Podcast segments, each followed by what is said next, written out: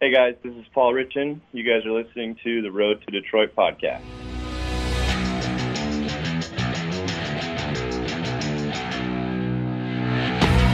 You're on the road to Detroit, the podcast. Here's your host, Dan Hasty.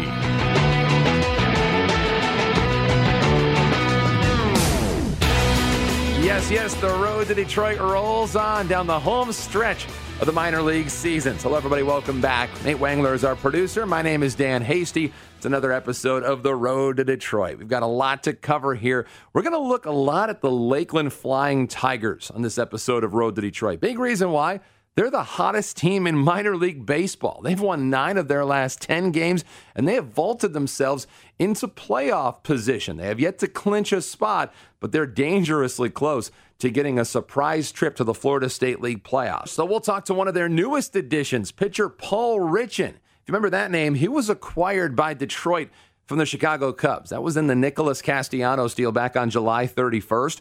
Paul Richan has come back and pitched really well in his last couple of starts, including eight shutout innings in a game on August 22nd. So we'll talk to Paul. Was named the Florida State League Pitcher of the Week. Not a bad week of work. 14 innings, gave up just two runs. Of course, he would be in the mix for the FSL Pitcher of the Week. And he gets it. And now he's only been in Lakeland for about four weeks. And now, one of those weeks, he's been the best pitcher in that entire league. Congratulations to Paul Richan. We'll also talk to the manager of the Lakeland Flying Tigers, Andrew Graham, native of Sydney, Australia, is scheduled to join us coming up here on the road to Detroit. Now, before we get into the on ramp, question that was posed by our producer, Nate Wangler, before this broadcast. Nate had a very important question about hot dogs. So, Nate, if you don't mind, please indulge me. As you asked before the show started, what was your question? Uh, my question was, how many hot dogs can I eat in a 10 minute span? No, that was not the question. That was not the question. You asked about What the question? difference between two different style Oh, of yeah, hot yeah. dogs. I love how you asked yourself how many hot dogs you could eat I in a 10 know. minute span. I, I, frankly, I don't know. But, but, but He's going to find out soon, by the way. what what is the difference between a hot dog and a coney dog? Because I went to Detroit and I tried American coney. I'm wondering what the fundamental difference is between hot dog and coney dog. the standard bare bones definition being explained? Yes. Okay. You go to a barbecue, you go to a cookout, somebody throws a hot dog in a bun. Don't ask me if it's a sandwich. We don't have that kind of time. You throw ketchup or mustard and you eat it. That's a hot dog. That's a standard American hot dog. Especially if you go to a ball game, it's probably just mustard, not ketchup. That's a different argument. It's funny how hot dogs are so divisive, aren't they? Hot dogs, ketchup, mustard, or just mustard, that's a hot dog. A coney is where you involve chili and onions. You usually don't have ketchup. If you put ketchup on a coney dog, you're some type of demon witch that I don't want to talk to. But I would say that when it comes to conies, it's usually your base. It's your it's your three ingredients. It's chili, mustard, onions. Same hot dog, different dressing. So it's the same physical hot dog. Then there's no difference in the actual dog itself. Sometimes you get one of those like harder casings. There's a little bit of a Right. snap to it, right? And it depends on which one you go to. You talked about American Coney Island. There's also Lafayette. We can get into a very big debate on that that I don't think we should get into here on this podcast. You have two different kinds. It's a snap more than anything else. Interesting. Interesting. Why? Well, I, I- can't I just put the same toppings on a regular hot dog? Then it becomes a coney, just because No. of the topping. It's the toppings that make it a coney. Detroit style hot dog. conies are exactly those toppings. If you put a pickle on a hot dog, now you're more of a Chicago style hot dog. You can't Right. just put a pickle on a hot dog and call it a hot dog. It's a Chicago style hot dog at that point. By the way, no one puts ketchup on. Who puts ketchup on hot dogs? Five year old kids put ketchup on hot dogs. Exactly. I'm glad we found some even ground. That's here. the first time on this show. All right, no need to get any farther into that. Let's check out who ended up getting a couple of big promotions throughout the Tigers minor league system this week. Of course, the headliner, Willi Castro, promoted from Toledo up to the Detroit Tigers. Congratulations to Willi Castro. Yes, Willi Castro on his way to the show. And in his first game, couple of base hits. Almost hit a home run in his first game in the major leagues. Hit a ball off the very top of a very high right field wall at Minnesota's Target Field. He ended up with two base hits in his major league debut. Have a feeling we're going to get a long look at Willi Castro playing shortstop the rest of the season in Detroit. So Willi Castro goes up to kind of put a bow on what he did down in Toledo this season, give you the final numbers and the scope on exactly what Willi Castro did. He finished red hot at the plate. You know, there was some talk about leaving Willi Castro down in the minor leagues for the remainder of this year, but Castro earned a spot in the big leagues. This is turning into one of the strongest trades made in recent years by the Tigers. 22 years old, the number 12 prospect in the Tigers organization had two base hits in his debut, went one for three in his second ball game, scored a run in each contest against Minnesota, and in Toledo this year, hit over 300, a 301 batting average, a 366 on base, 11 homers, 62 runs batted in in 119 games. This is a kid who can hit from both sides of the plate. He plays well at shortstop. You could probably move him around a little bit. I think he could spend some time at second or third base down the stretch. But based on what we've seen from him, I don't think it's a stretch to think that, at least to me, Willi Castro could very well be the shortstop of the future for the Detroit Tigers. He also stole some bases, 17 stolen bases. So if he can translate those numbers, I mean, the extra base power was exceptional this year. 47 extra base hits in 120 games. I mean, that's at least one extra base hit in every three game series. That's a really good rate for a guy you want hitting the ball hard. But Willi Castro has done just about everything asked of him in Toledo. There's probably not much left he can accomplish there. It's time he gets the bump and he gets it to Detroit. Congratulations to Willi Castro. There was one other Tigers minor leaguer to receive a promotion. This one pretty significant because it's the first member of the 2019 Tigers draft class to get promoted to Advanced A Lakeland. We just talked about these guys. This is a team making a run to the playoffs.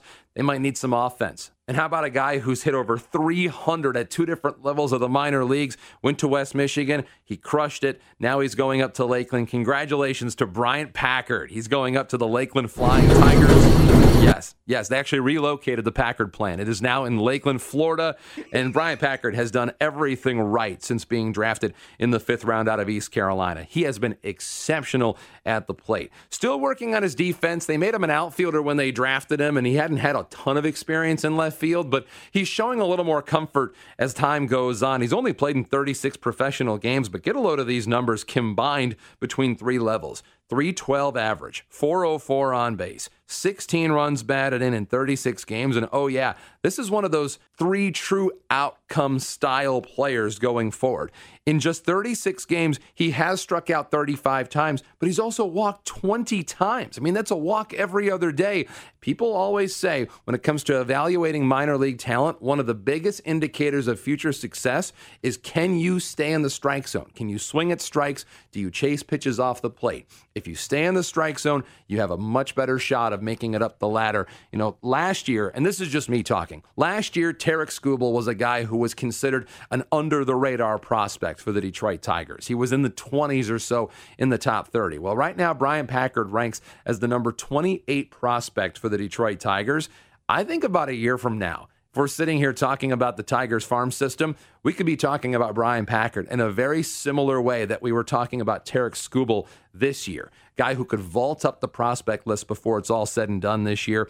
Getting a promotion to Lakeland before season's end is ultra significant. So, Bryant Packard, who has been nothing but sensational, we just talked to him last week on the road to Detroit. By the way, if you want to go back and really get inside the head of a very advanced hitter, go listen to the conversation from episode 14 with Bryant Packard around the 26 minute mark. He gives you an idea of everything that goes into the mental side of baseball. Very much advanced for a kid at just 21 years old, and now he'll finish the season in advanced A. He is on the fast track to the Detroit Tigers.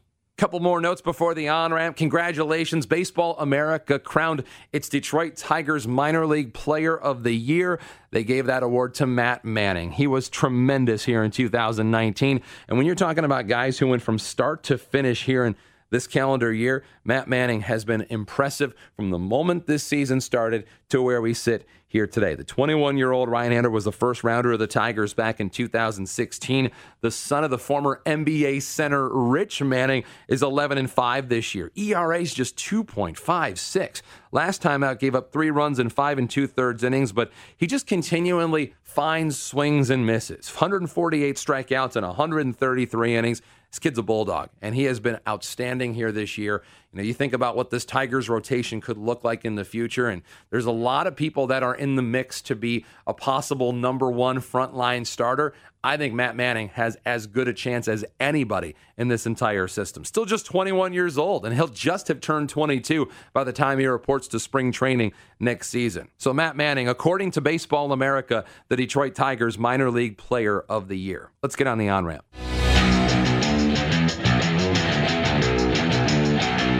Check out Connecticut. The Connecticut Tigers, we didn't get a chance to get to them last week. They took three out of five against the Brooklyn Cyclones and they've been playing some pretty good baseball here down the stretch. Currently, Connecticut just four games out of a playoff spot. There's still time if they make a late season charge, much like the Lakeland Flying Tigers have. Some interesting position players down in Connecticut right now. Nick Quintana, the Tigers' second round pick, who went to West Michigan and hit just 158 with the Whitecaps this year. They sent him down to Connecticut, and all of a sudden, the numbers have gotten better across the board, but in a couple of key areas. Quintana has raised his batting average over 100 100 points with Connecticut than he had in West Michigan. He's up to 276 with a 354 on base. That's some good news, but the even better news is that I think the offensive improvement has also picked him up defensively. I know that usually those are not tied into one another, but it's very hard to compartmentalize when you're in a slump. With West Michigan defensively, Nick Quintana committed 16 errors in 39 games. Now with Connecticut, 17 games, just one error the numbers have been much better for Nick Quintana playing third base in the New York Penn League. He just might be one of those guys we have to be patient on and let him develop over time. Another player worth watching is catcher Eliezer Alfonzo, the 19 year old out of Barcelona, Venezuela. He has been terrific in 2019. Was actually a New York Penn League All Star. In 42 games, Eliezer Alfonzo is hitting 331. And the thing you don't really appreciate about a lot of offensive players is their ability to put the ball in play. Alfonzo is that guy. In 42 games this year, 17 strikeouts for Alfonzo. So he has the ability to put bat to ball. He's walked eight times, 17 strikeouts and he's an all star switch hitter. So there's a lot to like about him. He's also had a lot of success behind the plate. You know, Brayan Peña, the manager in Connecticut, he knows good defensive catchers, and he's been very helpful in the career of Eliezer Alfonzo. Had him in the Gulf Coast League last year. He's now pulled him over to Connecticut. He's now been underneath the stewardship of Brayan Peña for two full seasons running. That kind of continuity really helps a kid like Eliezer Alfonzo. Last but not least, Jake Holton, a 10th rounder this year out of Creighton. He's been a little bit slow in terms of his batting average at the plate, but here's one thing you love about a good first baseman the ability to draw walks. 36 walks, just 26 strikeouts for Holton in 49 games. He's almost walked once per game this year. That's a really good clip. So if he continues to put himself in hitters counts, you can understand the idea that hey, he'll probably get better pitches to hit. He'll probably make harder contact. So there's room to improve on a 240 batting average. Just one home run, 15 runs batted in, but the pieces are in place for Holton, who's done a nice job since being drafted as a Creighton Blue Jay. There's a look at Connecticut. Let's go over to West Michigan. The Whitecaps are starting to get hot as well. They have won eight of their last 11 games, two out of three against Great Lakes in Midland, Michigan, before they came back home to win back to back games against the Fort Wayne TinCaps. Now, Caps have been playing well. A Couple of notes on some key guys going down the stretch of their first season in full season affiliated baseball. Parker Meadows just wrapped up a 10 game hitting streak. Riley Greene, he's getting challenged in the Midwest League. It is a lot to ask of an 18 year old kid to come to full season affiliated baseball, one of the first members of the first round of this year's MLB draft to get to the Midwest League.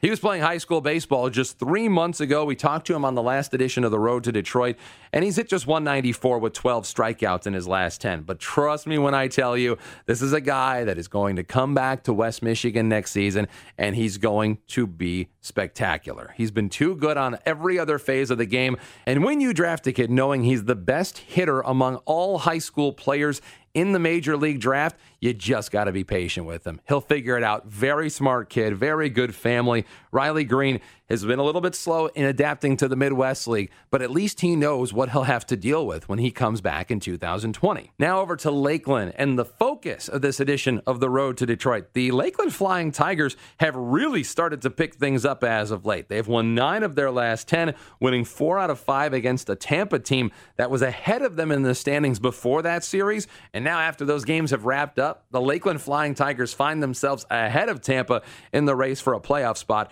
in the Florida State League. There's about a week left of ball games. We'll talk to their manager, Andrew Graham, in just a little bit.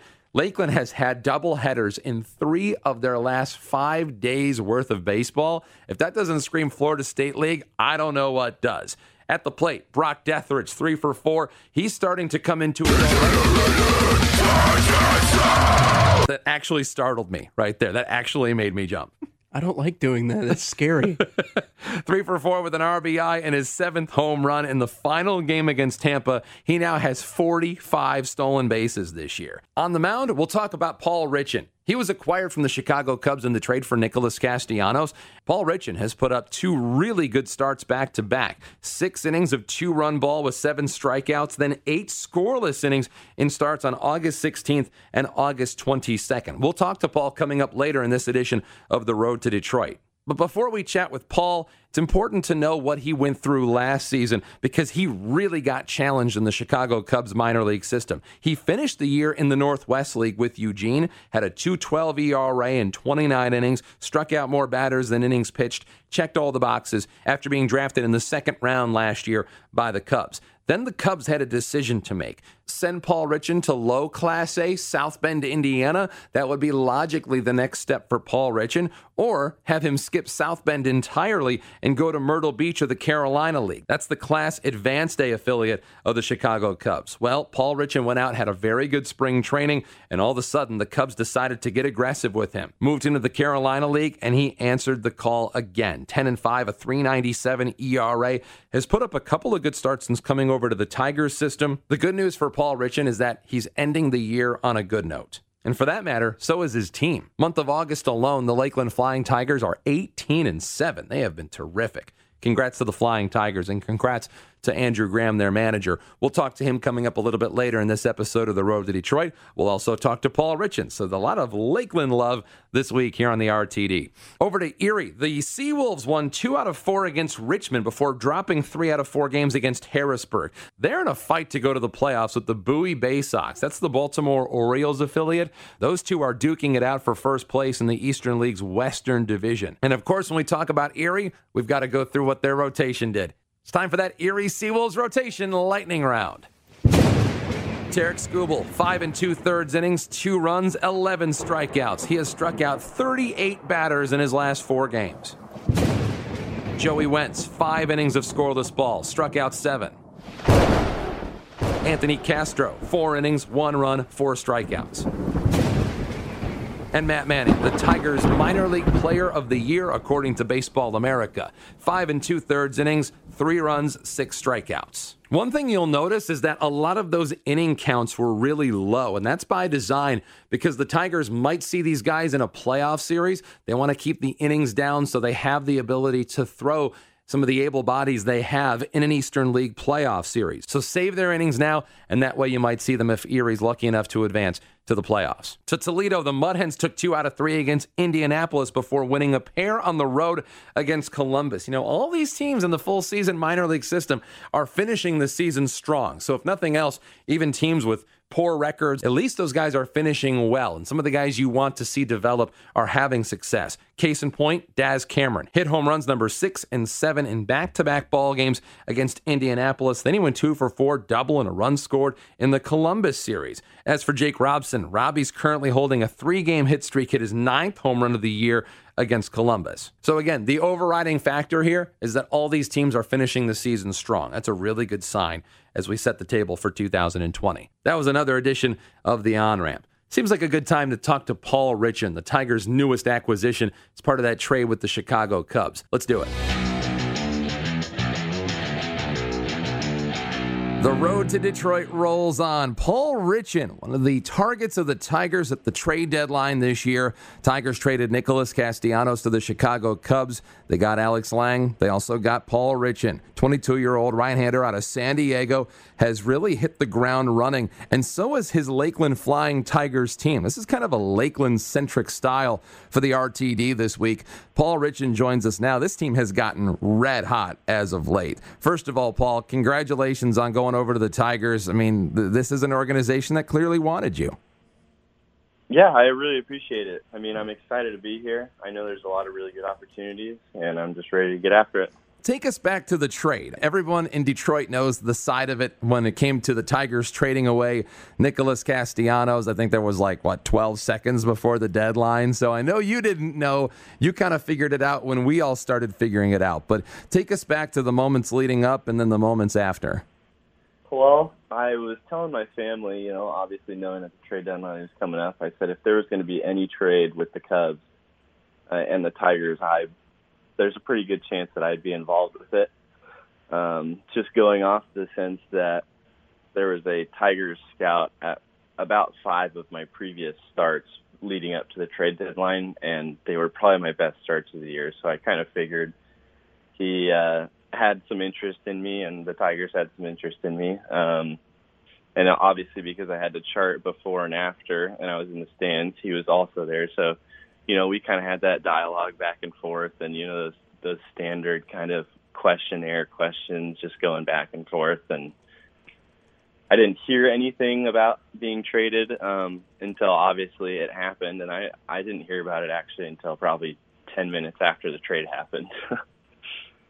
so, what'd you talk about with the scout in the stands? Clearly, you sold him on the mound, but maybe you were able to sell him off the mound you know, it, it was just kind of like your just standard conversation. We just talked baseball. Um, he kind of asked what my routine was here and there, and what I did in between, and how I went about things, and then, you know, kind of my game plan on the mound, and and those sort of things. Just very generic, kind of baseball stuff.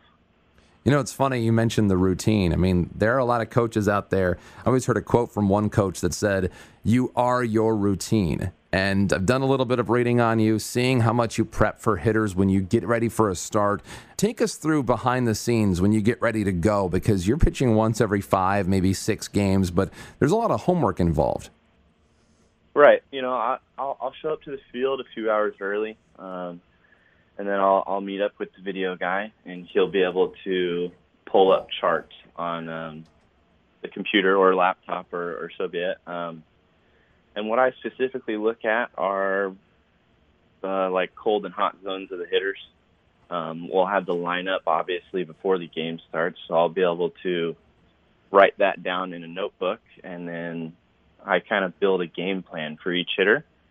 And I'll have about a couple couple sheets of paper in regards to to the whole lineup, and I'll bring it out to the dugout and be able to look, you know, one to five batters ahead or whatever, so be it, and be able to go out there with that kind of confidence, knowing how to to attack guys.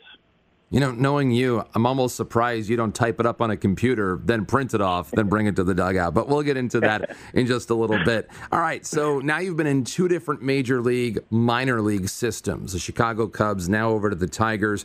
What are some of the differences you've noticed since coming over?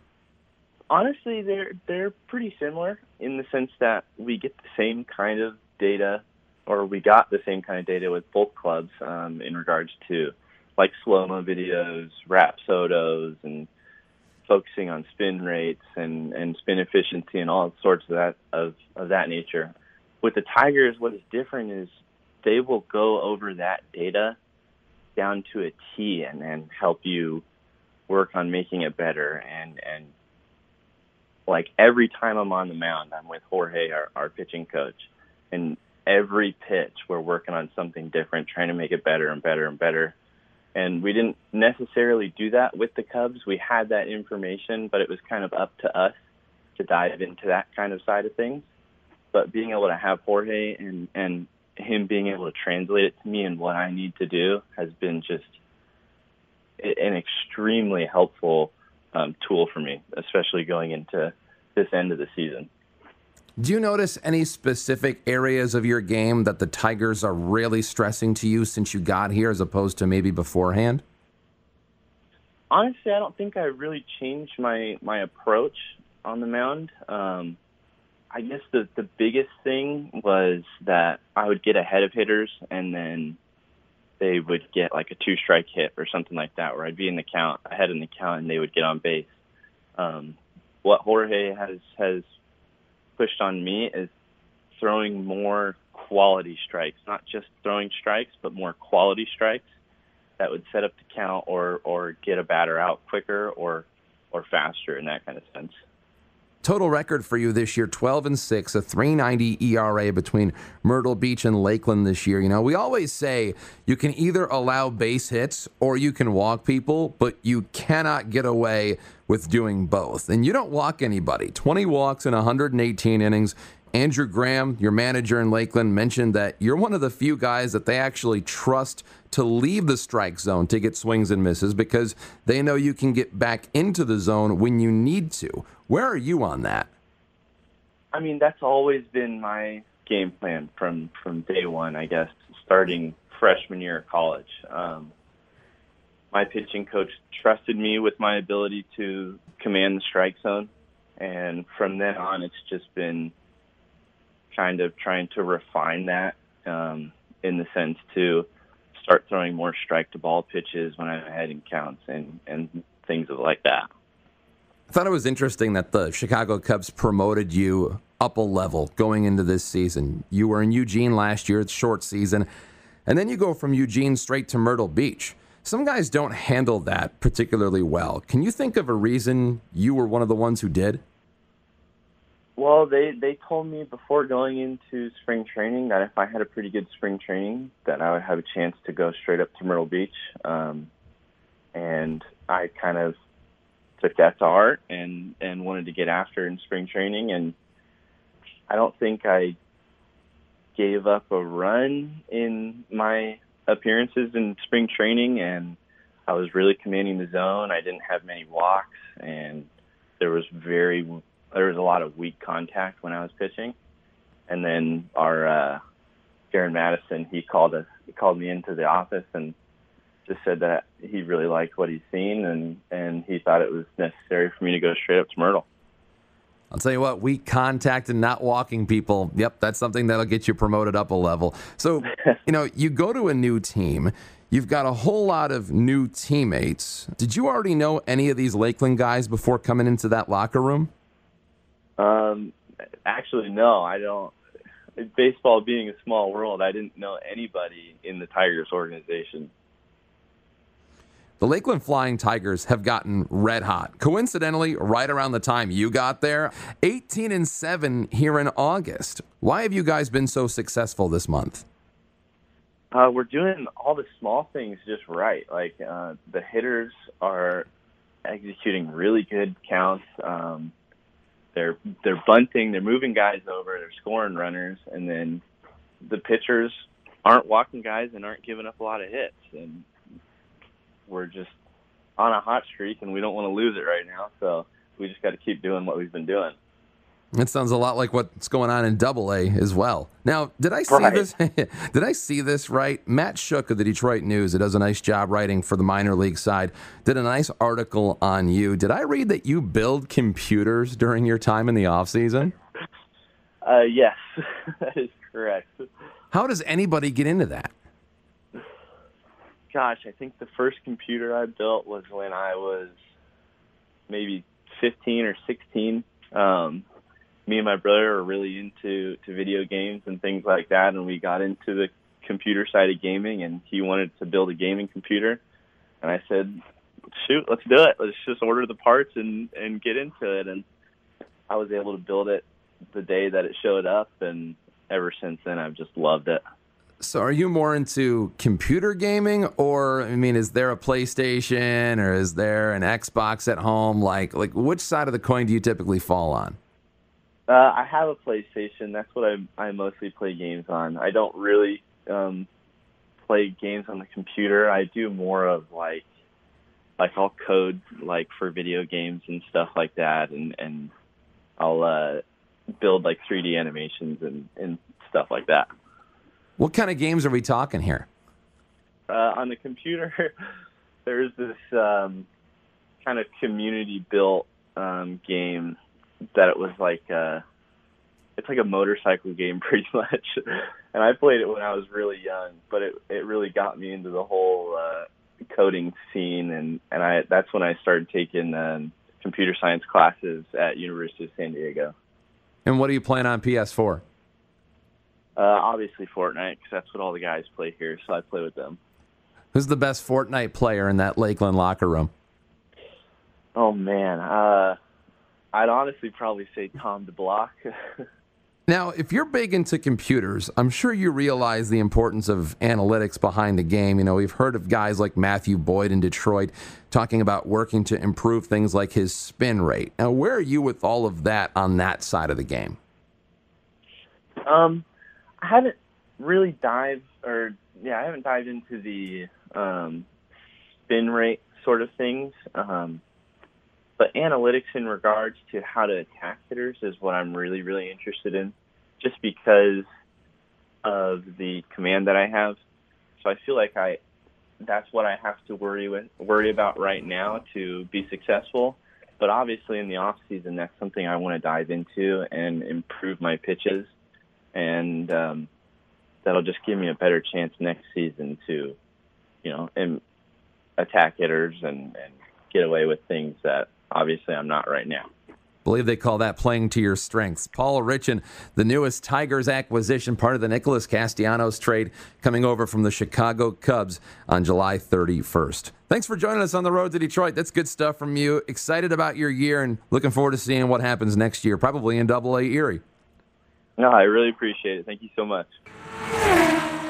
It's time now for Best in Class. We crown of all the Tigers players in the minor league system, the one that made the most noise. This week, we have a couple of pitchers as our winners of BIC. Thought we'd change it up this time to give us our winner of this week's edition of Best in Class, which we don't have very many left of this year. At some point, we might have to do a best of best in class and tally who had the most editions of the BIC week in and week out here on the road to Detroit. So when Nate and I were talking about who would take home this week's best in class, we almost ended up with the exact same player because he checked all the same boxes. We said, Is your player a pitcher? Yes. Is your player playing for this team? Yes. Is your player left handed? Yes. But it actually was two different players. It just goes to show you how well a couple of guys have been playing up in Double A Erie, Nate. Best in class this week is Tarik Skubal. Five and two thirds innings, 11 strikeouts, only three hits and two runs. This guy's had three double digit strikeout games in his past four starts. Consider this 175 strikeouts an average against of just 197. This guy's doing things. He's easily one of the top three pitching arms in the entire farm system. By the way, those 175 strikeouts tops for any Tigers minor league pitcher here in 2019. Congratulations to Tarik Skubal. He's this week's winner of Best in Class. No, this is not a rerun episode from a previous edition of The Road to Detroit. The Honorable Mention Award, courtesy of our good friend Dylan Rosa. Joey Wentz takes home honorable mention this week. He actually gave Tarik Skubal a real run for his money. Last two times out, five innings apiece. He's given up just two total runs, and he hasn't walked anybody. That was a big question about Joey Wentz when he came over from the Atlanta Braves in the Shane Greene trade. How would his command look well, after walking 45 batters in 103 innings with the Double A affiliate for Atlanta, just two walks in 15 innings on the mound. And oh, yeah, he has struck out well over a batter per inning, 22 strikeouts in those 15 frames. Really good year by Mark Johnson, the pitching coach out in Double A Erie. He has had a lot of talent to work with, but not only that, he's getting the most out of that talent, which is always the most important thing. Joey Wentz, our honorable mention this week I don't think we're making a big enough deal about the finish this year for Joey Wentz. He has really just turned himself into a rock solid option in that Erie Seawolves pitching rotation. And with them possibly looking at a playoff run, Joey Wentz will give them everything that they may not have in having guys like Alex Faedo and Casey Mize potentially not available the rest of the season. Certainly in Casey Mize's case, potentially in Alex Faedo's. So, congratulations to Tarik Skubal. He's this week's best in class. Congratulations to Joey Wentz. First time I believe we've talked about Joey in a best in class segment. That's a look at the BIC here on the RTD. The Lakeland Flying Tigers are arguably the hottest team in the entire Tigers minor league organization. Here in the month of August, 18 and 7. The Flygers, if you will, have won nine of their last 10 games. Their manager, Andrew Graham, is now joining us here on the road to Detroit. Grammer, good to talk to you. Talk about getting hot at the right time. Yeah, we got uh, we're playing well right now. Um, it's the right time to get hot. I mean, uh, it's it's something that's kind of crazy over the career of me managing. Is uh, the last August is normally when the team gets going. I don't know if it's because uh, we finally buy into how to play the game or we're rested well, but um, you know, I've had a lot of August where I've had decent records, and uh, it's just a great time to play good baseball. The guys are playing extremely well and hard. I mean, we had uh, three doubleheaders the last five days and um, we took uh, all three doubleheaders we swept. So um, you know, hot conditions yesterday. We started uh, two of the doubleheaders started at noon. It was 97 degrees, felt like 103, and uh, the guys just played with a lot of heart and um, came through and won them all. Three double headers in five games. I believe that's called the Florida State League Special, is it not? I mean, that's something that yeah. you've seen a lot of. Now you're in your second year managing in Lakeland. You had a couple of years ago you were in Lakeland as well. But was there kind of a game or a moment within one of these games of late that kind of got the ball rolling for you guys? Because you guys have been as hot as any team in not only Class A, but all of minor league baseball.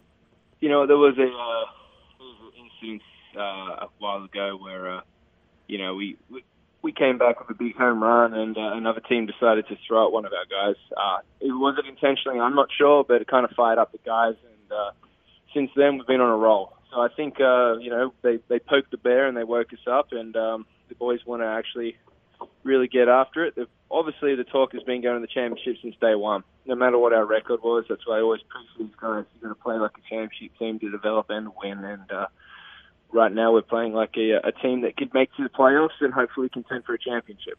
You know, it's funny whenever somebody gets thrown at or anything like that, it kind of gets everybody riled up. Another thing that happens to do that is when managers get ejected. And I'm curious now, is that a thing for managers? Because I know some guys want to go out and rile up the troops, but have you ever gotten ejected for that purpose? Um, I can't say I've ever got ejected just to get the guys you know, riled up and get excited or get more into the game. But um, I feel like obviously we are we are hired by the Detroit Tigers to stay in the games and manage the games. But there are times where you're pushed to a limit where you have to have the back of your players, or just for the protection of your players. So uh, you know, obviously that happened the other week when they threw. I uh, did get ejected, but um, it was more just for the safety of the game because the umpires hadn't given any issues and they'd hit four of our guys already. So I just wanted to make sure that this stopped, and uh, it did, and we came out with a win.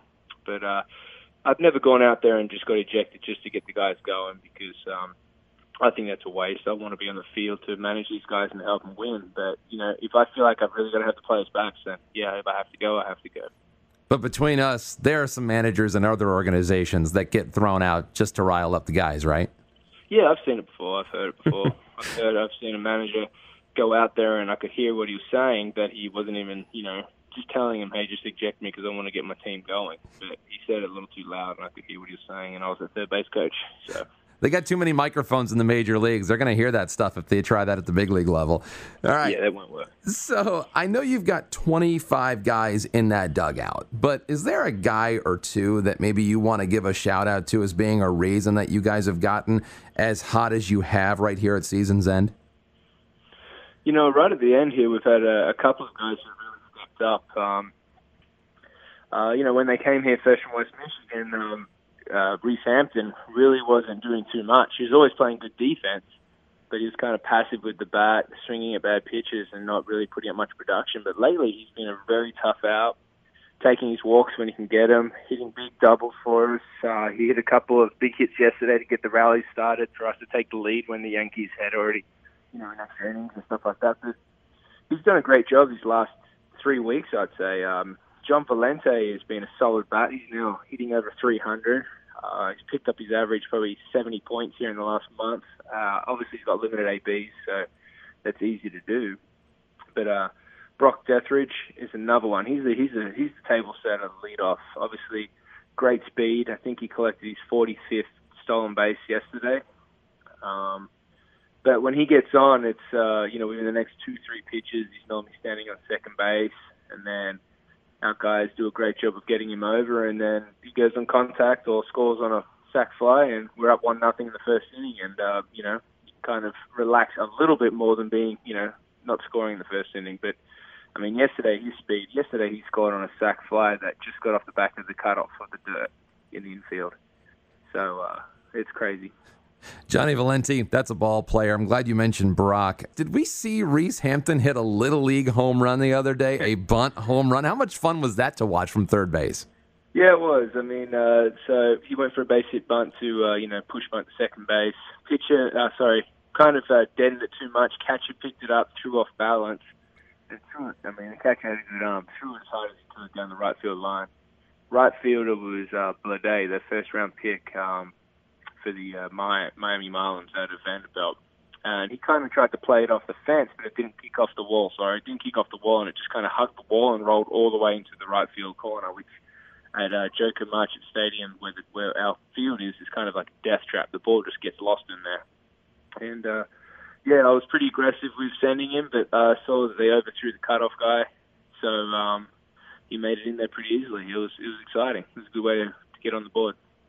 So, two guys you had on your roster to begin this season were Casey Mize and Tarik Skubal. I'm sure yep. you had a wow moment with each of these guys, kind of a moment that it hit you. Oh, these guys are big leaguers. Do you remember when you had that epiphany with either of them? Because if anybody had it maybe before most people, especially with Tarik, it was probably somebody like you and, of course, your pitching coach in Jorge Cordova. Yeah, I mean, obviously we all knew Mize being 1 1 be a, uh, a great pitcher, and he is, and he will be. Um, he came out, did his thing. To me, you know, Casey's got a four pitch mix, great, good, solid command, um, keeps guys guessing, never pitches the same way to a hitter throughout the lineups. But Skubal will just open our eyes with explosive stuff. Um, you know, early on, he battled some command issues with the heat and gripping of the baseball and sweating so much. But once he worked that out, he was just lights out. And strikeout presence. Um, explosive fastball, good curveball, good changeup. But between the two of them, we've got some future there for the Detroit Tigers. That's a, it's, I mean, Casey, you know, could be a number one, and Skubal could be up to a number two or three, depending how they keep developing and stay healthy. But uh, we've got some special arm, a right-hander coming, and a special left-hand pitcher starting coming for the Detroit Tigers in the near future. I want to give you a chance to wax poetic about your pitching coach because Jorge Cordova has been turning water into wine for a while now. What makes him so effective? You know what? He does an amazing job. Um, he engages with the guys. He works hard with them. Um, every side, he's doing something specific to get them better. Watches a lot of video, breaks down the numbers for the TrackMan and all the Rapsodo numbers, and um, you know he'll he'll move them around on the rubber. He will talk to them and, and just try to to look at the numbers uh, from the Rapsodo to compare the vertical break, the horizontal break, the, the, the movement, the velocity ratio difference, all that kind of stuff during every side. So these sides aren't just to get these guys ready for the next start or to get these guys fresh to go pitch in the bullpen. It's it's it's with a purpose. It's with a plan to develop these arms to get them better. And yeah, I mean, we got De Jesus here who um, is doing Angel De Jesus is doing a great job for us now, but he didn't really have a changeup, and he's developed this um, amazing changeup, which he strikes out guys with um, on the normal. And uh, he's been a, he's been a great late inning guy for us when we need him. To be able to add a pitch like that late season, I mean, to make it as plus as DeJesus yeah. has, he's really turned into a nice piece for you guys. Now, yeah. offensively, you just graduated Cody Clemens to Erie with the promotion. What yep. made Cody ready for that jump? Um, you know, of the numbers, you look at his numbers and you wouldn't say he was ready, but uh, he squares up the ball consistently. Uh, he, was, he had some bad luck hitting into the shifts. Uh, he's a bit, bit of too pull happy at times, so that you know, second baseman's playing in shallow right field, shortstop's on the right hand side of the base. But he ha- has a good approach at the plate and he squares up the ball a lot. Obviously, um, he was just the guy to go. He was, we didn't really have any other options, and, and Cody was hot at that stage and he's swinging the bat really well over the past week. So it was time to go, and he's been doing a great job for the uh, Erie Seawolves since he went up there. So it's good to see these guys move up. I mean, it's his first full season, and he's finishing the season in Double A. We're talking to Andrew Graham, the manager of the Lakeland Flying Tigers. You know, talk to me about the Florida State League. People say it's a hard league to have success in. We've seen a lot of guys go to Erie put up better numbers, especially last year. Guys like Isaac Paredes did it, Daz Cameron did it when you were managing in Double A. What's your take on that, and what are some of the keys to success in that Florida State League? You know, it's um, there's a lot of issues, a lot of factors that come into the Florida State League. A lot of these ballparks are big ballparks, um, especially ours Jupiter, where the Marlins and the um, Cardinals play. Big ballparks which turn, you know, deep fly balls or home runs, what would be into uh, just pop ups to the outfield or deep fly balls. Uh, the heat, every day, the grind of the heat, uh, humidity, rain delays, no fans. Um, you know, there's a lot of things. These guys have to really motivate themselves to play in this heat with no uh, no really loud cheering from anybody. You know, we have crowds of at our place crowds of between 100 and 800 a night. So um, there's a lot of factors there, but you know, you just got to keep on the guys, and and the other the other team have to play through it first, and you know, keep reminding them, hey, put up some good numbers and and keep moving up. You know, you got good fans up in the Detroit Tigers. Uh, obviously, Toledo and Erie get some nice nice numbers of fans. So keep working, keep grinding, and uh, get out of Lakeland. That's the goal. So that's to move you guys up the chain. So stay positive and keep grinding. Andrew Graham, who got his 500th win as a manager last month. One thing I know that's different about the person is that you and your wife gave birth to your first child a little over a year ago now. Was it a ba- as a baby girl, Harlow? And first of all, update us on Harlow. And is managing that anything like managing the 25 guys in your dugout? It's it's uh, know she's nearly two years old here, coming up in two weeks. Um, she runs the household as any little young girls do, but um, it's been amazing. It's opened my eyes, it's made me a lot more patient. Um, yeah, having kids will change anyone's life, I believe, and uh, it's, it's a blessing. But you know, um, I think I think managing uh, 25 kids, especially at the younger levels, helps you with parenthood. Um, helps you be patient. Helps you understand you can't control every situation. You got to be patient and just um, stress over the things that you can control, not the things you can't control. But uh, yeah, she's doing well. She's a happy girl, and um, at the end of the season, we'll uh, look forward to celebrating her second birthday. Andrew Graham, no stranger to postseason success, having won a Midwest League championship with West Michigan back in 2015. Good to catch up. Appreciate the time. The native of Sydney, Australia. Best to you and Gwen, and go get him in the playoffs if we're lucky enough to get Lakeland in. I appreciate it, Dan. Thank you.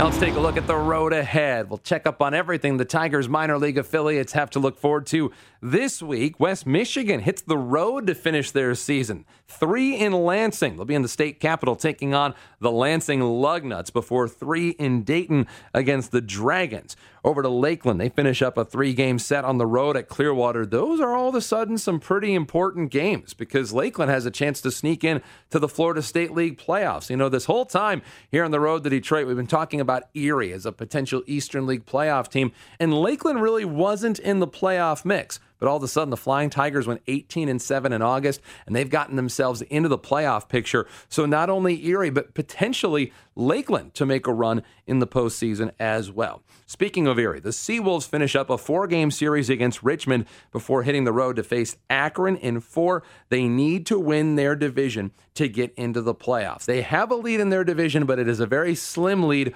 over the Bowie Baysox to Toledo. The Mud Hens play a pair of two game series to finish off the year.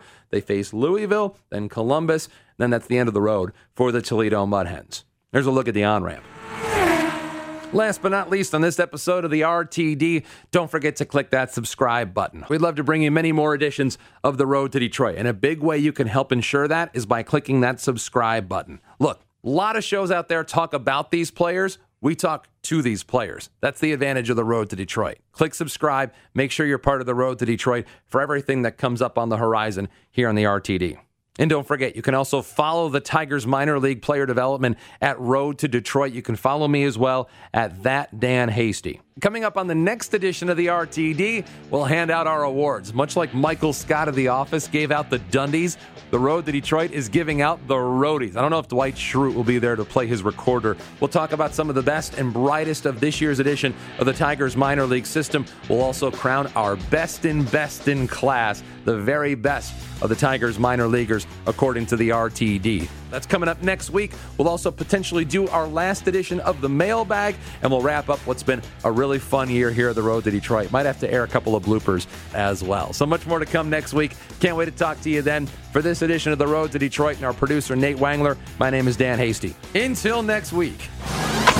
See ya!